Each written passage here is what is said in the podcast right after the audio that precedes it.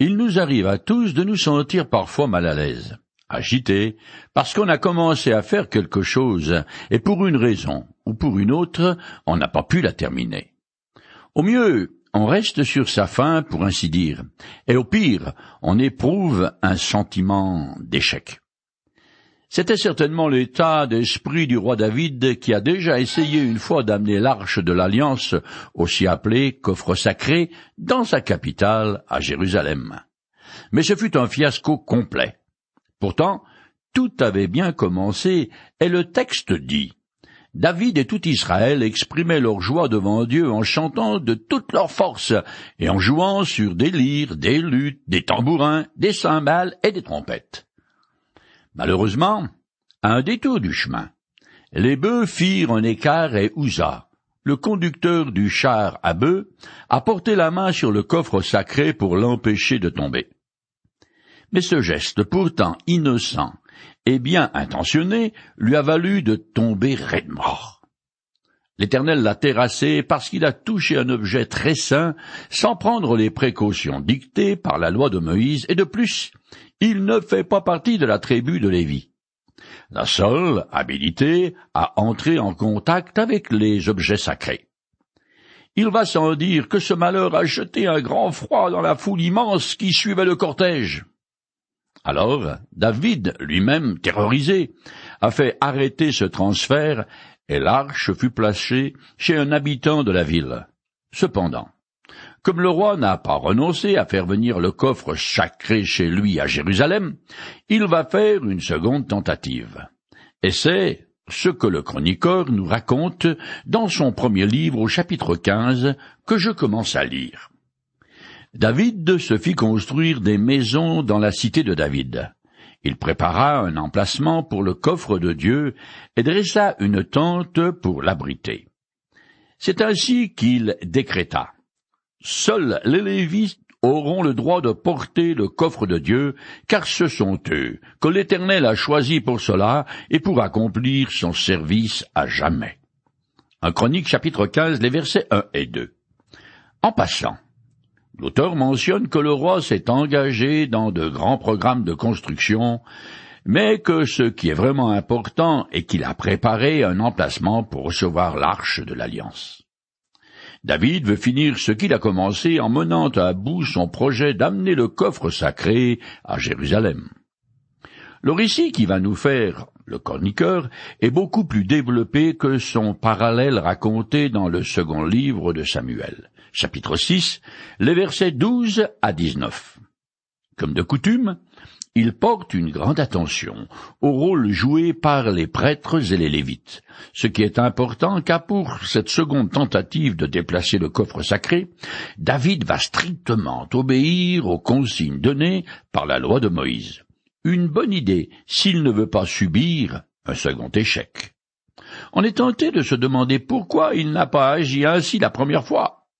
Mais il faut bien dire qu'il est bien plus facile d'agir correctement la seconde fois parce qu'on peut tirer les enseignements de la première tentative infructueuse. De toute façon, je ne veux pas jeter la pierre à David, car si j'avais été à sa place, aurais-je mieux fait que lui? Je continue le texte en compressant tout au long. David rassembla tout Israël à Jérusalem pour faire venir le coffre de l'Éternel à l'emplacement qu'il lui avait préparé.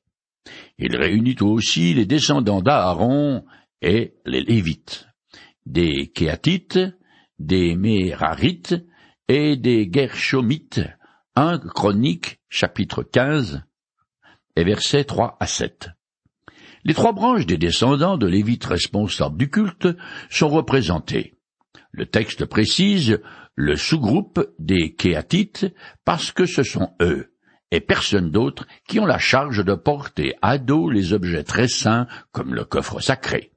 Je continue. David appela les prêtres Tsadok et Abiatar et les Lévites. Il leur dit, Vous êtes les chefs des groupes familiaux des Lévites.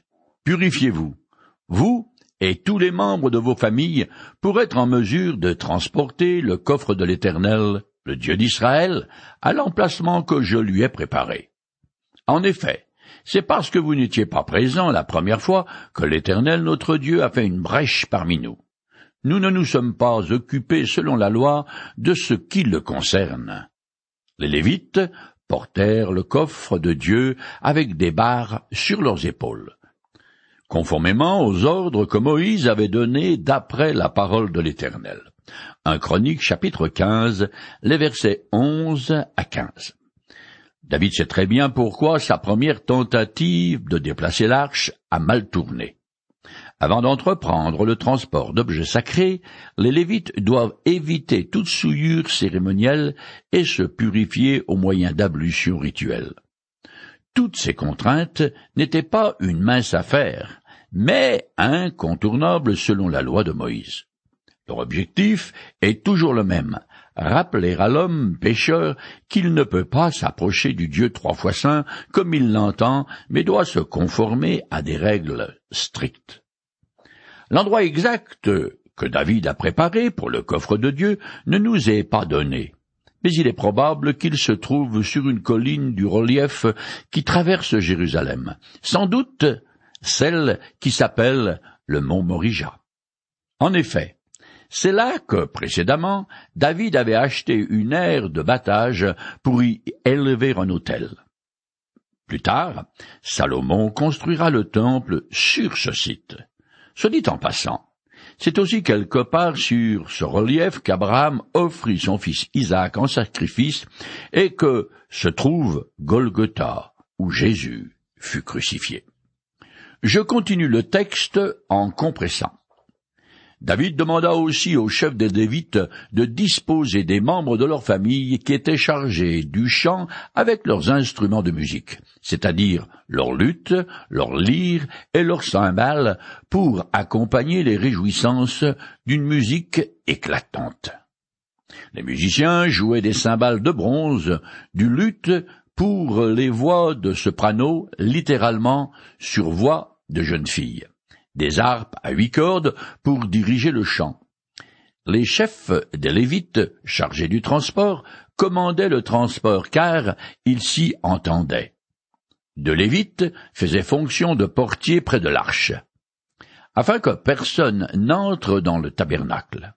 Les prêtres sonnaient des trompettes devant le coffre de Dieu. Un chronique chapitre 15, les versets 14 à 24.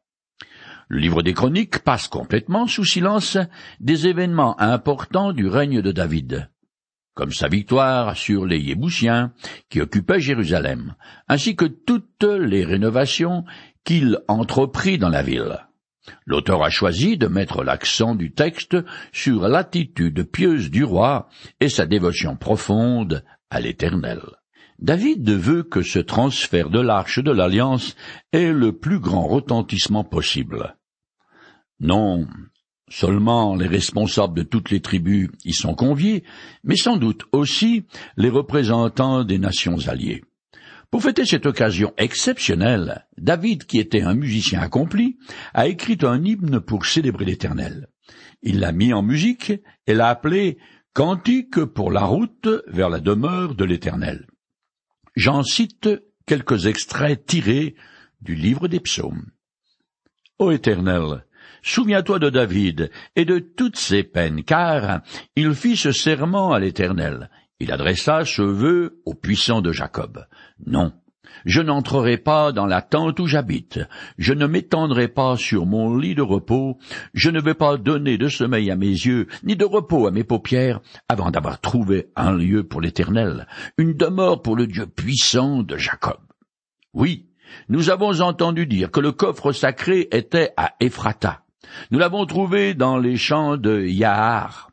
Alors, jusqu'à l'endroit où l'Éternel demeure, allons nous prosterner devant son piédestal. Éternel, lève-toi et viens dans le lieu de ta paix. Oh, viens avec ton coffre d'où rayonne ta force, que tes prêtres se parent de ton salut, que tes fidèles poussent des cris de joie. Pour l'amour de David, qui fut ton serviteur, n'écarte pas le roi qui a reçu l'onction. Psaume 132, les versets 1 à 10. Je continue le texte. Alors David, les responsables d'Israël et les chefs militaires allèrent faire transporter le coffre de l'alliance de l'Éternel depuis la maison d'Obédédom au milieu des grandes réjouissances. C'est avec l'aide de Dieu que les Lévites portaient le coffre de l'Alliance et l'ont offri à Éternel en sacrifice sept taureaux et sept béliers. David avait endossé un manteau de fin lin blanc, comme tous les Lévites qui portaient le coffre sacré, ainsi que les musiciens et Kenania, le chef responsable des musiciens. De plus, il avait endossé un vêtement de fin lin semblable à celui des prêtres. Ainsi tout Israël transporta le coffre de l'alliance de l'Éternel en poussant des cris de joie, en faisant résonner les corps, les trompettes et les cymbales, et retentir les luttes et les lyres. Un Chronique, chapitre 15, les versets 25 à 28. Tout Israël c'est-à-dire tous les principaux chefs et responsables des tribus, font monter l'arche de l'alliance de l'Éternel avec des cris de joie au son de toutes sortes d'instruments de musique. À l'intention de ses lecteurs. Le chroniqueur précise que le roi porte le même vêtement que les Lévites, ceux qui ont la charge du culte. En outre, par-dessus le manteau de fin lin, il a endossé un éphod de lin, le même que celui des prêtres. Il est vrai qu'il n'est spécifié nulle part que seuls ont le droit de porter ce vêtement sacerdotal. Cependant, l'expression porter les faux était synonyme de remplir la fonction de prêtre. En décrivant David ainsi vêtu, l'auteur le présente comme préfigurant le futur roi prêtre, le Messie, qui alors était encore à venir, mais qui est maintenant venu. Il est désormais notre prêtre dans les cieux, où il est assis à la droite de Dieu. Il n'est pas encore le roi sur la terre, mais il le sera un jour. En tout cas, ce fut une journée extraordinaire. Et il y a tout à parier que la Gazette de Jérusalem avait dû envoyer tous ses reporters pour couvrir cette fête inédite dans les annales d'Israël. En ce qui concerne le religieux, les journaux d'aujourd'hui ne s'intéressent malheureusement qu'à ce qui est sordide, macabre, excentrique ou fanatique. Il est plutôt rare qu'ils publient un article positif à caractère religieux. Bien sûr, ils mentionnent les carmesses et les mariages princiers, mais ceux-ci n'ont vraiment rien de spirituel. Ils sont avant tout destinés à divertir le bas peuple qui s'ennuie. Je finis de lire dans le chapitre 15. Lorsque le coffre de l'alliance de l'Éternel arriva dans la cité de David, Michal, la fille de Saül, regardait par la fenêtre. Elle vit le roi David qui sautait et dansait de joie. Alors, elle conçut du mépris pour lui dans son cœur. Un Chronique chapitre 15 verset 29. Des danses accompagnaient souvent les cérémonies religieuses ou les marches triomphales, mais on ne voit jamais des hommes danser cependant. Il faut dire qu'ici, il s'agit d'une occasion tout à fait exceptionnelle. David, dansant, révèle qu'il y a de l'eau dans le gaz dans son couple. Un texte parallèle en dit davantage sur ce point. Non seulement la femme de David a conçu du mépris pour son mari dans son cœur, mais elle fut jugée par Dieu. De Samuel chapitre 6 verset 23. Ici, l'auteur se contente d'associer Michal à son père Saül, rejeté par l'Éternel et qui lui ne s'était pas préoccupé du coffre sacré pendant son règne. Par son attitude, la fille du roi déchu montre qu'elle est de la même trempe que son père, accordant très peu de valeur à l'arche de l'alliance. De plus, elle trouve que son mari est un fanatique religieux qui s'abaisse devant le peuple en louant Dieu publiquement. Vaniteuse, elle est très soucieuse du qu'en dira-t-on, se préoccupant avant tout du respect qu'elle croit dû à son rang de reine. Quelle petitesse. Nous arrivons au chapitre 16 qui raconte l'installation de l'arche. Je commence à lire. On amena le coffre de Dieu et on le déposa au milieu de la tente que David avait fait dresser pour lui. Et l'on offrit devant Dieu des holocaustes et des sacrifices de communion. Quand David eut achevé d'offrir ses sacrifices, il bénit le peuple au nom de l'Éternel. Puis il fit distribuer à tous les Israélites, hommes et femmes, une miche de pain, une portion de viande et un paquet de raisins. Un Chronique, chapitre 16, les versets 1 à 3. Le chroniqueur continue d'associer David au fonctionnement du culte. C'est le roi qui supervise les sacrifices et bénit le peuple, ce qui était la fonction des Lévites et surtout des prêtres et encore davantage du grand prêtre qui est totalement absent de la scène. Dans le système fort, complexe de la loi de Moïse, des immolations d'animaux avaient lieu sans cesse. Les holocaustes annonçaient l'offrande totale que Jésus ferait de son corps à Dieu son Père, tandis que les sacrifices de communion préfiguraient la paix entre le Créateur et les hommes qui seraient établis grâce à la mort du Christ. En expiant nos fautes sur la croix, Jésus a lavé l'affront que j'ai fait au Dieu trois fois saint, et il a parfaitement satisfait sa justice. Par ses sacrifices d'animaux, l'Ancien Testament annonçait l'œuvre rédemptrice que Jésus-Christ allait accomplir en mourant pour les pécheurs. Je continue en compressant.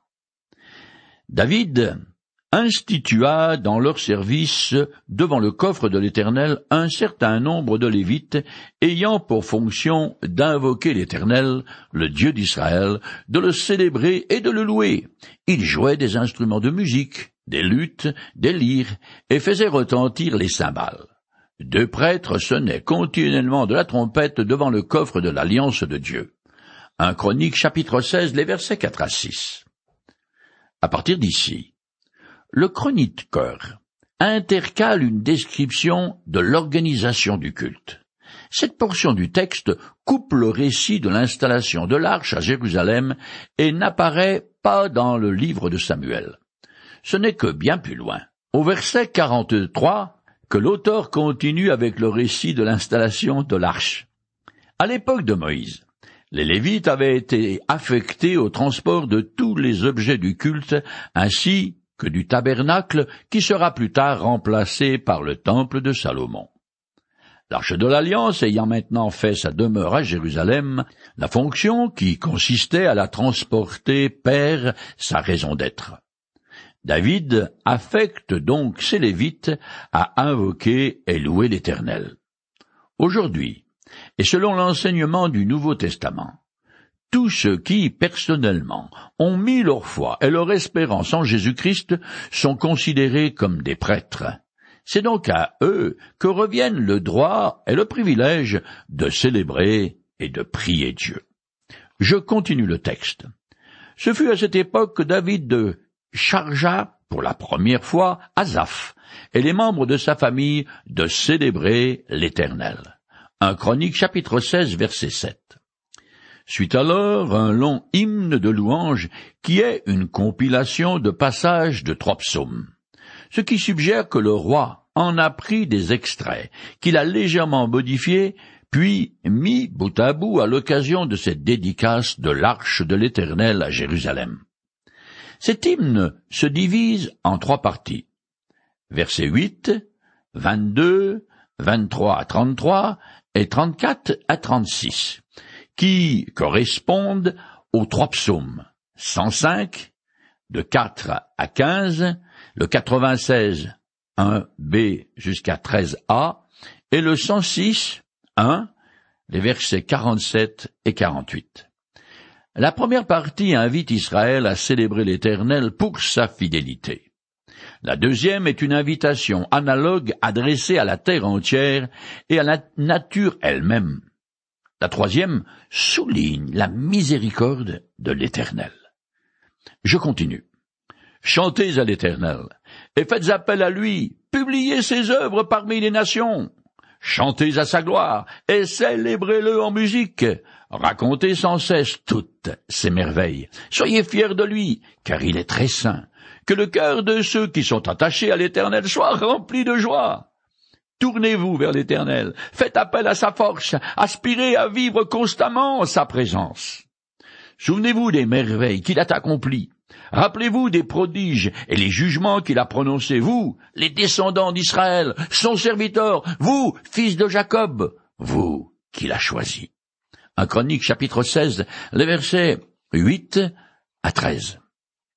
David commence par un appel à tout Israël de se réjouir et de louer l'Éternel en vertu des hauts faits qu'il a accomplis, et parce qu'il est un Dieu saint. Quand il dit Tournez-vous vers l'Éternel, faites appel à sa force, aspirez à vivre constamment en sa présence. Il exhorte tout le peuple à invoquer son nom. Dans le Nouveau Testament, l'exhortation de se tourner vers Dieu est associée à la repentance, la reconnaissance de ses fautes et de sa misère spirituelle. Je lis un passage. Approchez-vous de Dieu, et il s'approchera de vous. Nettoyez vos mains, pécheurs, et purifiez votre cœur, vous qui avez le cœur partagé. Prenez conscience de votre misère, et soyez dans le deuil. Pleurez. Abaissez-vous devant le Seigneur, et il vous relèvera. Jacques, chapitre 4, les versets 8 à 10. Ce n'est que par une démarche faite en toute humilité qu'un être humain peut avoir accès à Dieu. Quelqu'un a exprimé cette vérité en disant qu'on ne peut entrer au paradis qu'en passant en se baissant par la toute petite porte de derrière. Je continue. Notre Dieu, c'est l'Éternel, c'est lui qui gouverne l'univers entier. Souvenez-vous pour toujours de son alliance qu'il a donné sa parole pour mille générations. Il a conclu un traité avec Abraham. Il l'a confirmé par serment à Isaac. Il l'a confirmé à Jacob. Et, en faisant une loi, est pour Israël une alliance pour toujours. Il a déclaré, Je te donnerai le pays de Canaan. Ce sera la part que vous allez posséder. Un chronique chapitre 16, les versets 14 à 18. L'Éternel mérite la louange parce qu'il a fait alliance avec les ancêtres d'Israël, Abraham, Isaac et Jacob, et il est demeuré fidèle à sa promesse en leur donnant le pays de Canaan. Je continue. Vous n'étiez alors qu'un très petit nombre, une poignée d'émigrants errants, çà et là, d'une nation à une autre, d'un royaume à l'autre. Mais Dieu ne laissa personne les persécuter pour les protéger, il punit des rois. Ne maltraitez pas ceux qui me sont consacrés, et ne faites pas de mal à ceux qui sont mes prophètes. Un Chronique chapitre 16, les versets 19 à 22. Les prophètes se rapportent au patriarche Abraham, Isaac et Jacob, en vertu de leur accès privilégié à l'Éternel, et parce qu'à cette époque, ils étaient les dépositaires de la révélation divine. David rappelle ici la protection que Dieu a accordée au peuple choisi alors qu'il était exilé en terre étrangère. Cela a commencé par Abraham, qui était un véritable pèlerin. Il a quitté sa ville natale d'Ur en Mésopotamie, aujourd'hui en Irak, il a pris la direction nord-ouest pour se rendre en Syrie, à Charan, qui était alors une étape de caravane florissante. Lui et sa famille ont ainsi effectué un périple d'environ mille kilomètres. Après la mort de son père, Abraham a poursuivi son voyage vers le pays promis. Je lis le passage en compressant. Abraham partit donc comme l'Éternel le lui avait demandé pour aller dans le pays de Canaan. L'Éternel apparut à Abraham et lui dit, Je donnerai ce pays à ta descendance. Puis Abraham leva son camp pour se rendre dans la région montagneuse. Ensuite, il repartit vers le sud. D'étape en étape, il gagna le Negev. Une famine survint dans le pays, alors Abraham se rendit en Égypte. Genèse chapitre 12, les versets 4 à 10. C'est pendant un séjour de plusieurs siècles en Égypte que le peuple hébreu devint nombreux et fut mis en esclavage.